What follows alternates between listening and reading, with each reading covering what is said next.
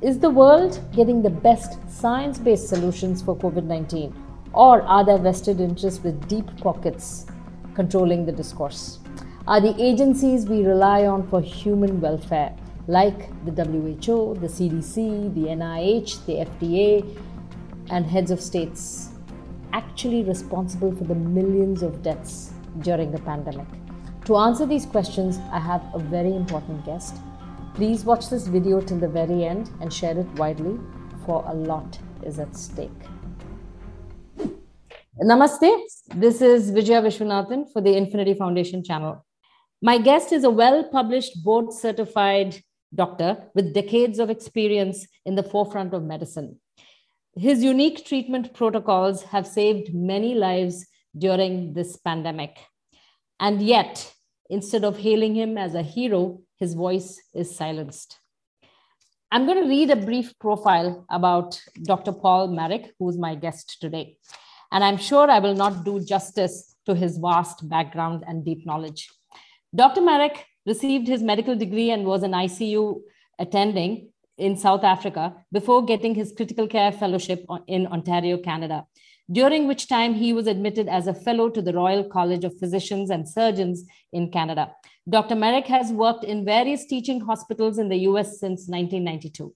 He is board certified, and get this, he's board certified in internal medicine, critical care medicine, neurocritical care, and nutrition science. Dr. Marik is currently a full tenured professor of medicine in the United States. Dr. Marik has written over 500 peer reviewed journal articles, 80 book chapters, and authored four critical care books. He has been cited over 44,000 times in peer reviewed publications, and his H index is 98, which shows the influence of his work in the scientific field. He has delivered over 350 lectures at international conferences. Dr. Marik is a co founder of the Frontline COVID Critical Care Alliance, which he founded during the pandemic. I must also say that he's famous for developing effective treatment protocols for many, many diseases and has done the same for COVID 19. I want to welcome Dr. Paul Marik to the show. Welcome and namaste. Thank you. And it's an honor to be here amongst friends. So thank you. Now, your protocol that you developed at the FLCCC um, has uh, ivermectin. It's almost become a bad word to use, uh, an off patent, inexpensive drug um, that seems to work uh, in, in the treatment of COVID 19. The New York Times yesterday, interestingly, um, said there's a surge uh, in the demand for ivermectin, uh, but, but did not even bother to name the drug. They just called it a dewormer. Uh, and and said that uh, it doesn't work.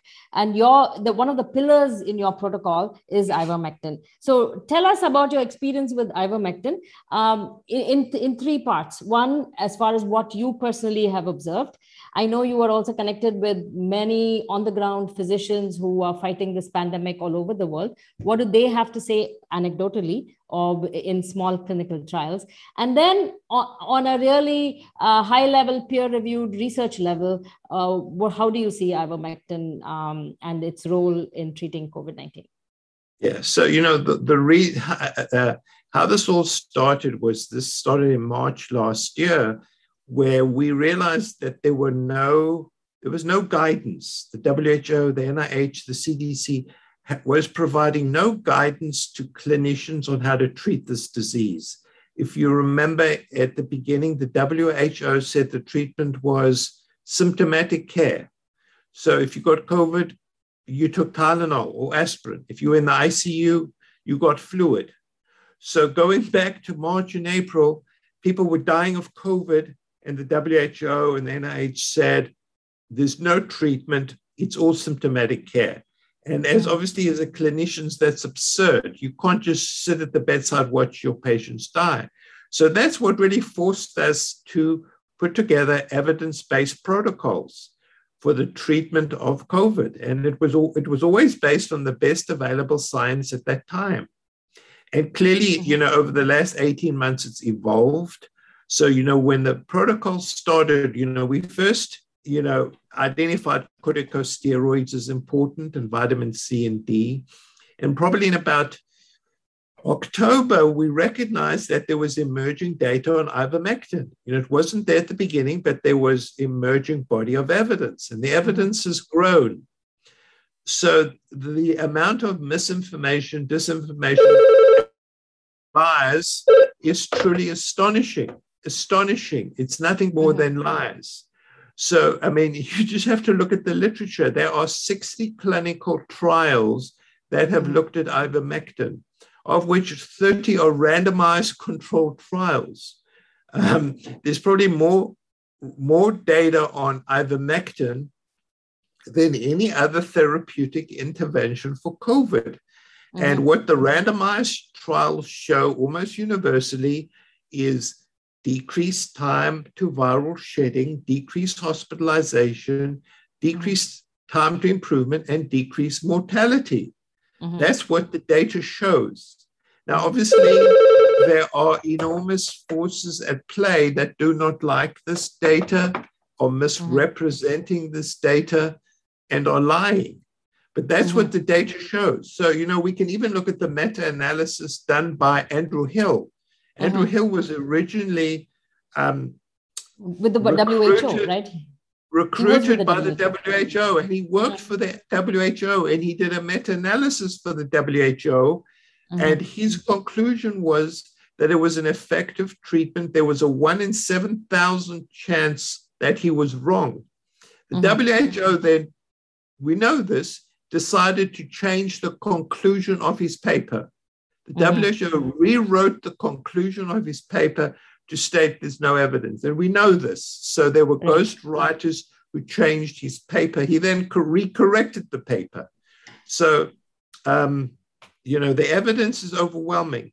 Now, the current lie perpetuated by the FDA is that mm. this is a dangerous drug made for animals only. Right. So let me right, tell you the truth. 3.7 billion human beings, human beings have mm-hmm. been treated with ivermectin for parasitic diseases. Right. It has almost changed the face of uh, river blindness and filaria in Africa. Mm-hmm. What do we know in terms of safety? It is one of the safest medications ever made. It is safer than aspirin. More mm-hmm. people have died from aspirin than from ivermectin. The so the safety profile is very, uh, you know, very good for ivermectin, is what you're saying. It's robust.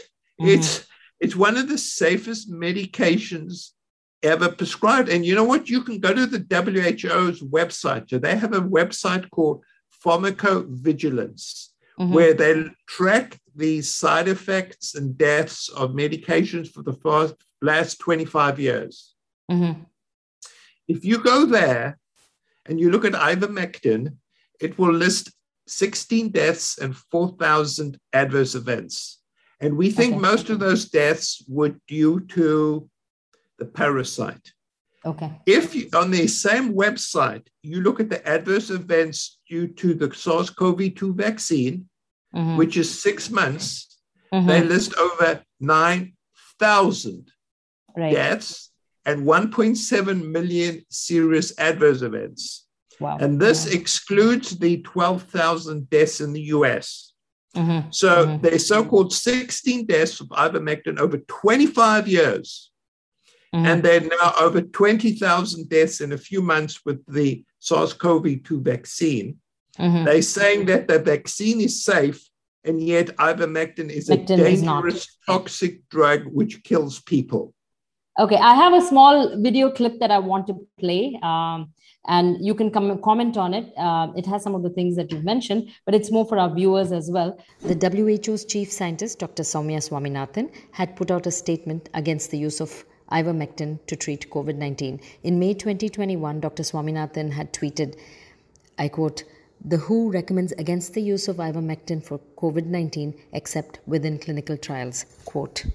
The FDA similarly had recently tweeted conflating ivermectin for animals with that for humans and put out a tweet. You are not a horse, you are not a cow. Seriously, y'all, stop it. Why you should not use ivermectin to treat or prevent COVID 19. Recently, Dr. Vivek Murthy, who is the Surgeon General of the United States, went on CNN to say that ivermectin is not a drug that should be used either to prevent or treat COVID 19. And let me just say very clearly that ivermectin is not a recommended treatment for COVID 19. It is not a recommended drug to prevent COVID 19. Uh, the best protection we have against COVID 19 is the vaccine. And if you get COVID 19, we actually do have treatments that work from steroids uh, to monoclonal antibodies and other treatments. But ivermectin is not one of them. Apollo Hospitals is a private hospital chain in India, headquartered in Chennai, Tamil Nadu. People have looked to Apollo for treatment guidance during the pandemic. In May 2021, they put out this statement. So, if we go by the scientific evidence and evidence based medicine, there is no randomized controlled trial which has shown that the ivermectin works. In fact, the, all the trials, in fact, the company who manufactures ivermectin, that is the MSD, itself have claimed that ivermectin is not to be used for COVID-19 infection. Recently, the WHO came out with a statement saying that ivermectin has not been proven therapy for COVID-19 infection. Yes, even in some of the state guidelines, the ivermectin, doxycycline, azithromycin are being prescribed for mild to moderate patients. But if you ask me scientifically, there is no evidence that the ivermectin works. So I would suggest that taking these medicines are of no, no use. The only use of ivermectin is basically if the patient is going to be on steroids, that time to prevent Strongyloides hyperinfection, which is a parasitic infection, to prevent them, a single or two doses of ivermectin is sufficient, and after that it should be stopped. But role of ivermectin as an anti-COVID agent is not proven and we should not support the use of. Dr. Marik, as you can see, uh, this information uh, you know is what you think it trickles down from the WHO to the big agencies into hospitals that are influential and is really affecting uh, the way we treat COVID-19. So um, so please tell us what is it that, that there is such a systematic pushback against ivermectin. So there must be something. I mean, the safety profile of ivermectin seems to be good. So why would anyone, even if it didn't work, why would anyone take so much trouble to go out and put out these messages on social media and actually discourage doctors from prescribing ivermectin? Yeah, so we'll come to that in a second. You know, what the Surgeon General said was absolutely wrong. There are at least four or five randomized controlled trials that are very mm-hmm. well powered and mm-hmm. done under the best of circumstances in which healthcare workers were randomized to ivermectin or placebo. And mm-hmm. it caused a dramatic reduction in the risk of getting COVID. So mm-hmm. there, there is voluminous data. You know, these people are blind, they don't want to see the truth. Mm-hmm. So, and you know, it's not just one researcher, it's across the world you know, mm-hmm. multiple countries across the world. So it would have to be some kind of major conspiracy for all these scientists to come up with this falsehood. So there are right. multiple studies in multiple countries, in multiple circumstances, showing the effectiveness of ivermectin. Mm-hmm. So the question is why? So what you need to do is follow the money. You've heard mm-hmm. the saying, follow the money. Absolutely. So ivermectin is a cheap, effective drug. Mm-hmm. The WHO has access to six milligram tablets at two cents a tablet. Wow. Let me say yeah. that again. The WHO has access to six milligram tablets of ivermectin in their mass distribution program. It costs two cents. Mm-hmm. You cannot make money from ivermectin. However, mm-hmm. they will sell you remdesivir. Mm-hmm. So remdesivir is one of two treatments approved for use in the United States of America. Mm-hmm. It costs three to four thousand dollars a course of either wow. of remdesivir. And mm-hmm. if you look at the most recent study, no mm-hmm. effect on mortality, increased length of hospitalization. So mm-hmm. this all has to do with money. money. It has to do with um, big pharma it has mm-hmm. to do the influence of big pharma. And mm-hmm. that's the bottom line is it has nothing to do with the health and well-being of humans on this planet. It has to do with profiteering and making money off human misery and death. Yeah, in fact, I was in Tamil Nadu uh, it, I was in India last month in the state of Tamil Nadu in Chennai, and I just did a, a random market survey. I went to four pharmacies and asked for ivermectin, and they said they do not have a supply. And uh, in Kerala, we see the deaths in Kerala is the highest. It's more than 50% of all the infections in all of India you have in Kerala. Again, these two states, uh, Tamil Nadu's chief minister is uh, MK Stalin, um, and the, I, the policies that they've put out is to remove ivermectin from the protocol. And similarly in Kerala, Kerala had ivermectin, and then early August they removed ivermectin from the protocols. And they, you can see anecdotally, as a common man, as a layperson, that there is something going on here. And, uh, and contrasted to Uttar Pradesh, uh, where the chief minister is uh, Yogi Adityanath ji, the, the ivermectin is used as, as a prophylactic and um, and also for a treatment and also contact tracing when they do they give the people who um, uh, the infected persons come in contact with a dose of ivermectin. And this has sort of precipitously dropped the rates in Uttar Pradesh. So anecdotally, as a layman, you can you can see these things happening. Uh, but unfortunately, um, it is so deeply entrenched that even physicians are refusing to prescribe uh, ivermectin. Now, what do you think makes I don't think every every physician is paid off, but what do you is this a group think of sorts? Um, so, what is making the average physician refuse ivermectin to a patient, even in the United States, uh, when the safety profile really, you know, is it seems to be benign? Yeah, so I think firstly they're scared because mm-hmm. of the powers of the FDA. Mm-hmm. Many hospital systems are banning the use of ivermectin so mm-hmm. I think doctors are being intimidated and they're being scared. So there mm-hmm. are some doctors who, you know, they do what the, what's the right thing. They mm-hmm. provide the best care for the patient in front of them, which is what mm-hmm. your responsibility as a doctor is. You do mm-hmm. the best you can for the patient in front of you, and they will they will prescribe ivermectin. So why the mm-hmm. FDA is now gone completely ballistic is because the legal now we're talking about legal prescriptions for ivermectin has skyrocketed mm-hmm. because people know there's an alternative. So the mm-hmm. FDA has done this as a retaliation because mm-hmm. of the massive increase in the number of legal prescriptions written for ivermectin. Mm-hmm. Ivermectin is an FDA approved drug. It's being used off label. But as you know, between 20 to 30% of drugs that physicians prescribe are legal mm-hmm. drugs which are used off label. It's mm-hmm. perfectly sound medical. As long as the doctor has sound medical judgment, it's perfectly legal. But mm-hmm. I think, firstly, I don't think many doctors understand the, the strength of the evidence. They're being mm-hmm. influenced by the media, and the media mm-hmm. is very powerful. The media is basically controlled by big pharma. And all you mm-hmm. have to do is listen to the media, and all you hear about is ivermectin's a toxic drug for humans, it's only for horses. Mm-hmm. And obviously, if you hear that over and over again, you start believing it. Mm-hmm. They don't mm-hmm. tell you that 3.7 billion, that's a B, billion people have been treated with ivermectin it has one of the safest medication profiles of any drug. They don't tell you the truth. Mm-hmm. So doctors are misinformed and they, I think they're being blindsided by all this government pharmaceutical propaganda. Right. But what about pharmacies? Now we hear in the US that even though a doctor prescribes ivermectin to the patient, uh, the pharmacies refuse to uh, fill in these prescriptions. Do the pharmacists have the right? The pharmacies have a right to block uh, what the, the physician prescribes.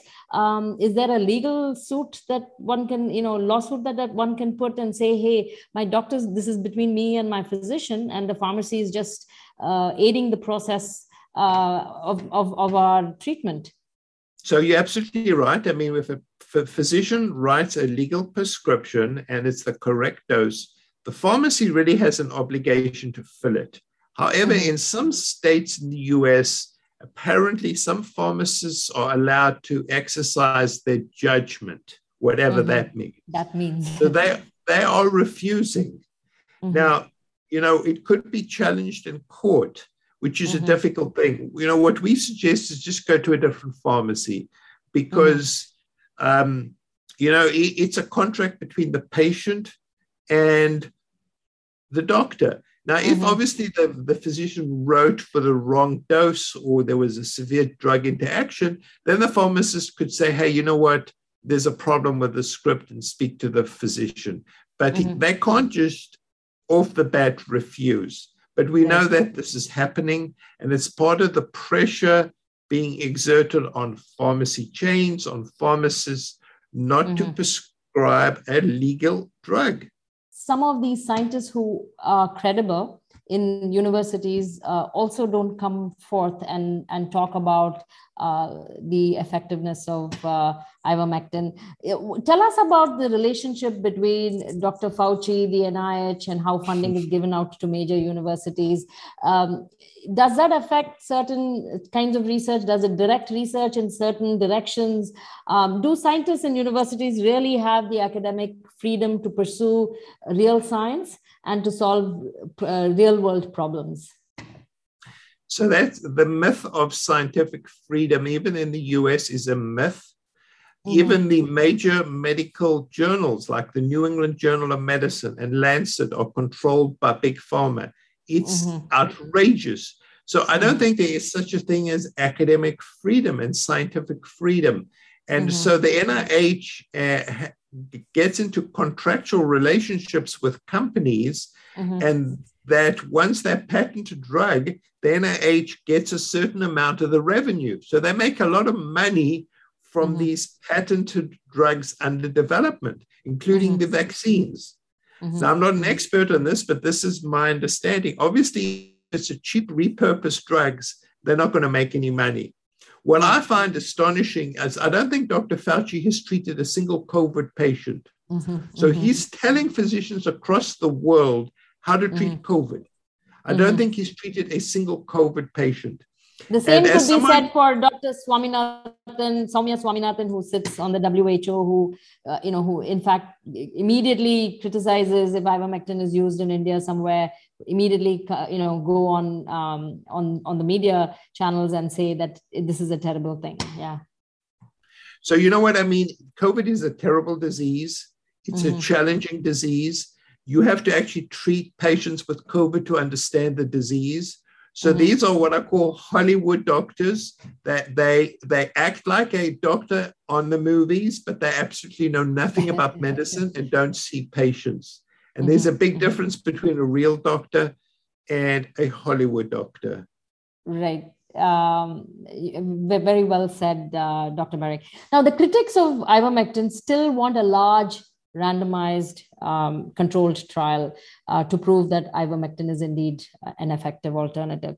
Now, are there ethical issues um, in doing a randomized trial? Um, you know, during a pandemic, uh, giving a sick patient a placebo. So a patient walks in, and you're, you know, you're in this uh, in this uh, endeavor to do a randomized trial to write a, your own, publish your own paper, but then it's at, it's at the cost of patients so tell me what you feel about it. Is this so? Should we use randomized control trials as the gold standard?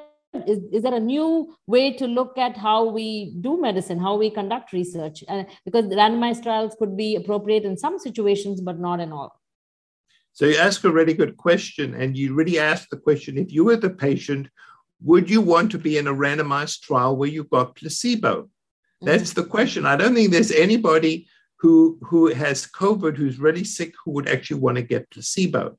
Firstly. Secondly, what's important is there's no magic bullet. Even mm-hmm. ivermectin, we never recommend ivermectin alone. It's part of a package of medications that work together. So it's very difficult to prove that in a randomized study, you know, because mm-hmm. you know you're not testing one drug against placebo, you're testing a combination of medications. Mm-hmm. So, firstly, I think it's unfeasible. Secondly, mm-hmm. it's immoral and ins- unscientific, and it, it, contravenes the Geneva Accord in the mm-hmm. midst of a pandemic to give people placebo when there are potentially effective therapies. Mm-hmm. It's immoral and it goes against the basic premise of the Hippocratic Oath and the provision of medicine. You mm-hmm. cannot give a a placebo to somebody who has acute illness at risk of dying. It's okay. just not fair. And we're in the midst of a pandemic. You know, it's fine if you know you you you want to look at treatment for colon cancer. You can be thoughtful about it. You can randomize patients to different regimens. You'd never mm-hmm. randomize them to placebo. You know, mm-hmm. you would compare different chemo protocols. I think mm-hmm. you would never say, oh, we're going to give you this combination of medicines or you're going to get placebo. That's just unethical. So, you know, I think this complete obsession with randomized controlled trials in the midst of a pandemic is fine for trialists. A, tri- trialist is a person who sits in an office and looks at spreadsheets. They mm-hmm. do not look after patients. Mm-hmm. When you mm-hmm. look after patients, when you're a doctor at the bedside, then you can tell mm-hmm. what's what's legitimate and what isn't. So these are these are ivory tower people mm-hmm. look after spreadsheets and not patients. And it's right. immoral and unethical not to provide the patient in front of you with the best care you can. Because if it was your mother, your father, your sister, your brother, that's what you would demand. Do. Right, right, right. Thank you so much. Now, help us understand this a bit better. A year and a half has gone by. Uh, and now a patient, so the protocol, so you have an FLCC protocol, which we'll talk about later, but the, the current, the FDA, CDC recommended protocol. So I'm a patient, I walk into a clinic with, with a test result, which shows I'm COVID positive. Um, according to the CDC guidelines, what is it, uh, what is the treatment that I should be getting um, yeah. according to the- So that's a good question. Yeah, until recently, the NIH and the CDC and the WHO, their position was if you are an outpatient and have COVID, there's no effective treatment. You go home and you stay at home until you go blue and you can't breathe. Mm-hmm. When you can't breathe and you blue and cyanotic, then you go to hospital. Mm-hmm. There were, there were, and most of the NIH guidelines still say the same thing. There's no effective early treatment. So the only thing that has changed slightly is the use of monoclonal antibodies, mm-hmm. which are really expensive. Mm-hmm. Okay, so there's a randomized controlled trial which looked, I think, 4,000 people with early COVID. They looked at randomized controlled trial. The mm-hmm. end point was the composite of hospitalization and death. Mm-hmm. What they don't report is deaths. Okay. Because if you actually dig into it, there was no difference. Oh, no difference. Mm-hmm. What mm-hmm. the study showed was a small reduction in the risk of hospitalization using okay. expensive monoclonal antibodies. Okay. So you can see where this goes is that they only have an interest in the use of expensive drugs that are very inconvenient to administer. Mm-hmm. But mm-hmm. Things like vitamin D, vitamin C, zinc, which are mm-hmm. easily administered and cheap, they don't want to talk about. I right. think vitamin D is essential, you know, mm-hmm. particularly in people of color because their mm-hmm. vitamin D levels are low. It's mm-hmm. important in people north of 40 degrees latitude. It's mm-hmm. important in obese people and elderly people. We know that vitamin D deficiency increases your risk of getting COVID and dying from. COVID. Right. It's such a simple thing to say take vitamin D. They Correct. won't do it right right it has and you can't make money out of it uh, let me ask you uh, because you are recommending ivermectin uh, for prevention not just treatment right? Do you think you're seen as someone who is discouraging vaccinations and therefore people uh, who are vaccine hesitant anyway would now say um, okay I, I, can either take the vaccines or do prophylaxis with ivermectin and uh, and and maybe the cdc and the fda want more people to take to be vaccinated. What are your thoughts on that? Yeah that's a really good question. So our position always has been that ivermectin is a bridge to vaccination.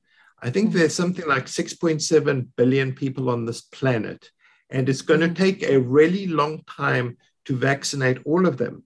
Mm-hmm. Secondly, 50% of the vaccines has gone to 15% of the world's population. Is mm-hmm. the pharmaceutical companies do not want to sell their vaccine to low income and middle income countries because they want to mm-hmm. make money. So, what about those countries? Mm-hmm. So, you know, I think that it's a bridge to vaccination. Now, of course, if there are people who don't want to be vaccinated, that's their right. I mean, you mm-hmm. can't force a medical therapy on a person. Mm-hmm. And if they choose to use ivermectin as prophylaxis, well, that's mm-hmm. their choice. It's not something we be advocating, but that is their choice. And mm-hmm. we know in terms of healthcare workers that who've been given ivermectin, it provides very effective prophylaxis. Mm-hmm. So, mm-hmm. you know, and then as I said, there are people who've been vaccinated who are now getting mm-hmm. COVID. So our mm-hmm. protocols are valid for vaccinated and unvaccinated people. So uh, you you're right. I think that the the attitude of the FDA and CDC is they think of ivermectin as a threat because according to them, mm-hmm. Vaccinations are safe and effective and everybody must be vaccinated. That's mm-hmm. the party line. Vaccinate everybody, even if you've had COVID and have good immunity, that doesn't matter. Mm-hmm. Vaccinate everybody because it's safe and effective. Right. And we do know there's recent data showing that if you've had a natural infection and natural mm-hmm. immunity, your mm-hmm. protection against COVID is much better than if you get the vaccine. Yeah, but there's also some debate on that. Many people don't disagree that uh, with the, I mean, the mainstream media, the the information that they put out is that they want even people who've had COVID nineteen uh, exposure to be vaccinated all over again. So yes, the reason they do that is they want everyone to be vaccinated, no questions asked everyone get vaccinated. That's the policy. Everyone vaccinated. If they start finding groups to exclude, then it will, you know, it will build and build and build. They don't want to do that. Their attitude right. is vaccinate everybody. Right. In Israel, so, I mean, we've, we've seen, in, you know, in Israel, uh, Dr. Marik, we've seen that um, uh, most of the population is indeed vaccinated. And we've seen breakthrough cases coming out uh, which no one talks about in the mainstream media again. And in the in America too, you you're beginning to see uh, people who've been vaccinated get reinfections and sometimes quite seriously. Uh, there is something called antibody dependent enhancement. And how big is the issue of antibody dependent enhancement, given that we know that it can happen with this virus? Yeah, so that's a really good question. And the answer is it's a theoretical possibility. Mm-hmm. Whether it actually is going to happen. So, you know, we know with dengue that mm-hmm. if you have dengue one time, you do okay. But the second time you get dengue, you have a mm-hmm. really bad reaction. And it mm-hmm. has to do with the fact that the antibodies are no longer neutralizing, but actually enhancing. So, mm-hmm. so people have looked at this, and it depends very much on the antibody titer. So mm-hmm. as people's immunity wanes, and we know with natural infection and with vaccination, your antibody levels decline. Mm-hmm. So it doesn't happen early up front. It's not going to be seen in the in the studies. But as mm-hmm. your antibody levels fall to quite low levels, the mm-hmm. antibodies then may be enhancing and not mm-hmm. protecting. So they actually they actually activate complement, which is an inflammatory process, and actually mm-hmm. can aid in getting the virus in the cell. So it is a theoretical possibility that you can actually that these non-neutralizing antibodies can make you sicker and make mm. give you severe COVID, mm. as what happened with dengue. Now right. that's a theoretical construct. Mm-hmm. Whether it's actually happening, we don't know. Okay. So, you know, a lot of people talk about ADE, and mm-hmm. it did happen with some of the early, with the SARS CoV, the mm-hmm. first SARS. Mm-hmm. That in animal models, it did mm-hmm. cause immune enhancement. Okay. So, whether it happens with this vaccine and with waning immunity, we don't know yet. No. It is a possibility. Okay. As far as I, as far as I understand it, it's obviously quite complicated. Right. Um, let me switch gears uh, to public health policy, Dr. Marik. India has a large um, population that's predominantly below the age of 34, pretty much youth. And do you think mass vaccinations create evolutionary pressure uh, pressures on a on a virus to rapidly mutate and we get more virulent forms uh, rather than just letting it ride. For example, even now we see that the alpha variant, which initially um, came out of Wuhan, seems to be benign compared to the Delta variant that we are currently having. So, do you think uh, the mass vaccination policy on a population that is predominantly young and healthy um, is, a, is the right way to go, or should we should we just protect uh, portions of vulnerable population like the elderly and people that are immune system uh, compromised. Um, or should we just go blanket and uh, and and vaccinate everybody? Uh, because there could be we could be creating a, a disaster um, with a country like india especially with such a large population. What are your thoughts on that? Yeah so that's such a good question and i think things are changing with time so there is a virologist in Belgium, Van der Hoof, I think his name is, who basically mm. predicted months ago that with this mass vaccination, it's going mm. to put evolutionary pressure on the virus. So mm-hmm. the virus is going to make mutate to more virulent forms. It's going to mm-hmm. cause breakthrough infections, mm-hmm. and it's going to affect younger people because of the mm-hmm. selective pressure of vaccination. And it mm-hmm. seems like he may be right. Mm-hmm. So, you know, I think things have changed from the alpha variant to the delta variant because this one is affecting young, more younger people. Mm-hmm. Mm-hmm. So, what I can say is that there are things people can do to protect themselves, simple mm-hmm. things mm-hmm. that are very cheap and effective. We mm-hmm. spoke about vitamin D. I okay. think vitamin C. You know, there's very good data now on oropharyngeal sanitization. So mm-hmm. many of these mouthwashes, Listerine, Scope, betadine, iodine, are virucidal. They potently kill the mm-hmm. virus. Mm-hmm. There's an mm-hmm. outstanding mm-hmm. study done in India where they mm-hmm. took 606 people who had COVID who were scared to go to hospital. They randomized them to iodine goggle and nose drops versus water. At day seven, the mm-hmm. um, number of PCR positive in the control group was like 70% versus 3%. And there was mm-hmm. a, a, massive difference in deaths. Mm-hmm. So, very simple measures that people mm-hmm. can take themselves against COVID. But right. you know what? It's cheap and it's effective, and no one wants to talk about talk about it. Correct. Now, on that, uh, Dr. Marik, given that these vested interests are there, and there is this pressure for pharmaceutical companies to, you know, turn in a profit, do you think that healthcare, as such, uh, should be in the hands of pharmaceutical companies? Should should be should they be in the leadership position to provide solutions for healthcare? Should the government be more into drug discovery because they, uh, they can treat a condition and move on versus pharmaceutical companies who would want, like you just mentioned, a booster, um, you know, for every variant, and they're probably very happy that this has mutated, um, and you know they would like things to be in a chronic state as opposed to uh, treating an illness and being done and eliminating it for good.